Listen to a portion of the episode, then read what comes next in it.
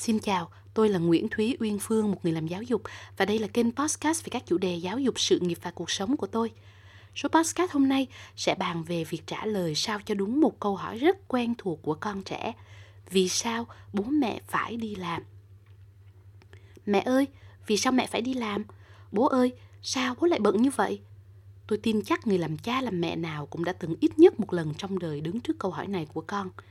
Và cách chúng ta thường trả lời câu hỏi này là gì? Dễ ẹt phải không? Bố mẹ phải đi làm để bố mẹ kiếm tiền nuôi con. Đó là một cách trả lời mà nhiều ông bố bà mẹ cho là lý tưởng. Bởi vì sao? Bởi vì khi nói như vậy thì chúng ta nhấn mạnh được sự cực khổ, ơn sinh thành nuôi nấng của mình, khiến cho đứa con nó phải biết ơn mình. Nhưng sau đây là một vài khía cạnh khiến bạn nên cân nhắc khi trả lời con như vậy. Thứ nhất, chưa chắc đứa trẻ nó cảm thấy biết ơn bạn khi bạn nói rằng bạn phải đi làm để kiếm tiền nuôi nó. Trái lại, nó có thể tự hỏi tại sao cha mẹ lại quyết định sinh ra nó làm gì rồi lại coi nó như một gánh nặng. Một số trẻ khác lại cảm thấy đó là một câu trả lời không thỏa đáng. Ví dụ, chúng ta đã từng nghe những câu chuyện về việc đứa trẻ nó đem tiền bỏ ống heo ra nó trả lương cho cha mẹ và nói rằng là cha mẹ đừng có đi làm nữa, ở nhà với con đi. Hoặc chúng ném trả đồ chơi, bánh kẹo vào cha mẹ và nói rằng con không có cần cha mẹ nuôi con, con cần cha mẹ ở nhà với con tất cả những cái hành động này. Chính là cách đứa trẻ phản ứng lại với một câu trả lời mà chúng cảm thấy không hợp lý, cũng như để bày tỏ rằng thứ con cần hơn hết chính là sự hiện diện bên cạnh của cha mẹ. Một số cha mẹ khác thì lại trả lời câu hỏi này theo kiểu, nếu cha mẹ không đi làm thì sẽ bị sếp phạt, sếp sẽ đuổi việc cha mẹ. Cách trả lời này cũng không ổn bởi vì nó sẽ gieo vào đứa trẻ một định kiến rằng công việc là một cái thứ gì đó rất nặng nề, rất xấu xí mà cực chẳng đã thì mới phải làm. Với định kiến đó, khi lớn lên, trẻ có thể trở thành một con người né tránh công việc hoặc không có khả năng tìm thấy niềm vui trong công việc. Vậy thì chúng ta nên trả lời sao trước câu hỏi này? Trước hết, chúng ta cần giúp con hiểu một cách chân thật rằng công việc hay lao động là một phần tất yếu trong cuộc sống hàng ngày của mỗi người ví dụ, tôi từng trả lời con mình như sau. Mẹ phải đi làm bởi vì đi làm là công việc hàng ngày của mẹ. Giống như đi học là công việc hàng ngày của con vậy. Mẹ đi làm không chỉ để kiếm tiền chăm lo cho gia đình, mà khi làm việc, mẹ có thể tạo ra những điều có ích hơn cho những người khác.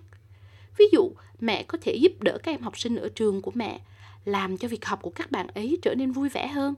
Còn bố thì giúp cho công việc của các khách hàng của bố trở nên thuận lợi hơn nếu chúng ta may mắn tìm thấy những niềm vui trong công việc của mình, chúng ta rất nên chia sẻ những khía cạnh tích cực đó với con.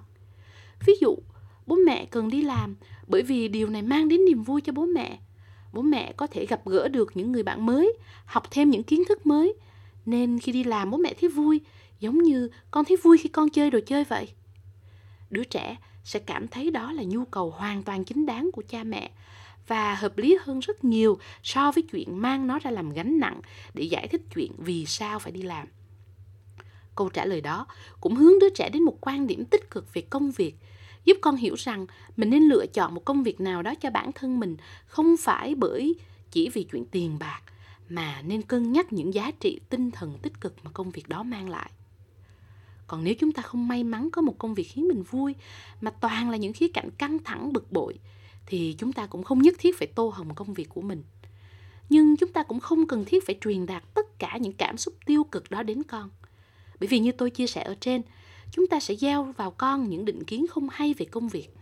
Và nếu như cha mẹ không may mắn trong sự nghiệp của mình thì đâu có nghĩa là con chúng ta cũng sẽ trải qua những điều không may mắn như vậy. Các con hoàn toàn có được những lựa chọn tốt hơn trong tương lai cho mình nếu như được bắt đầu từ những nhận thức đúng.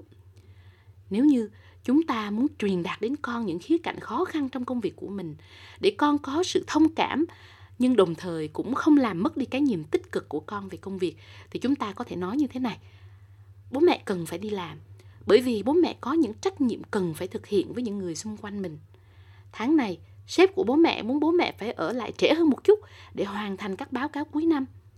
Khách hàng mà mẹ đang phụ trách lần này hơi khó tính, cho nên mẹ cần phải cố gắng hơn hay, công việc của bố mẹ đang không được thuận lợi lắm, nên bố mẹ đang phải vất vả hơn bình thường một chút nhưng bố mẹ tin rằng sau này con sẽ tìm được công việc tốt và vui vẻ hơn công việc của bố mẹ rất nhiều Hy vọng rằng những chia sẻ trên đây của tôi sẽ giúp các bạn chọn được cho mình một cách trả lời phù hợp nhất với câu hỏi tại sao bố mẹ phải đi làm của con mình.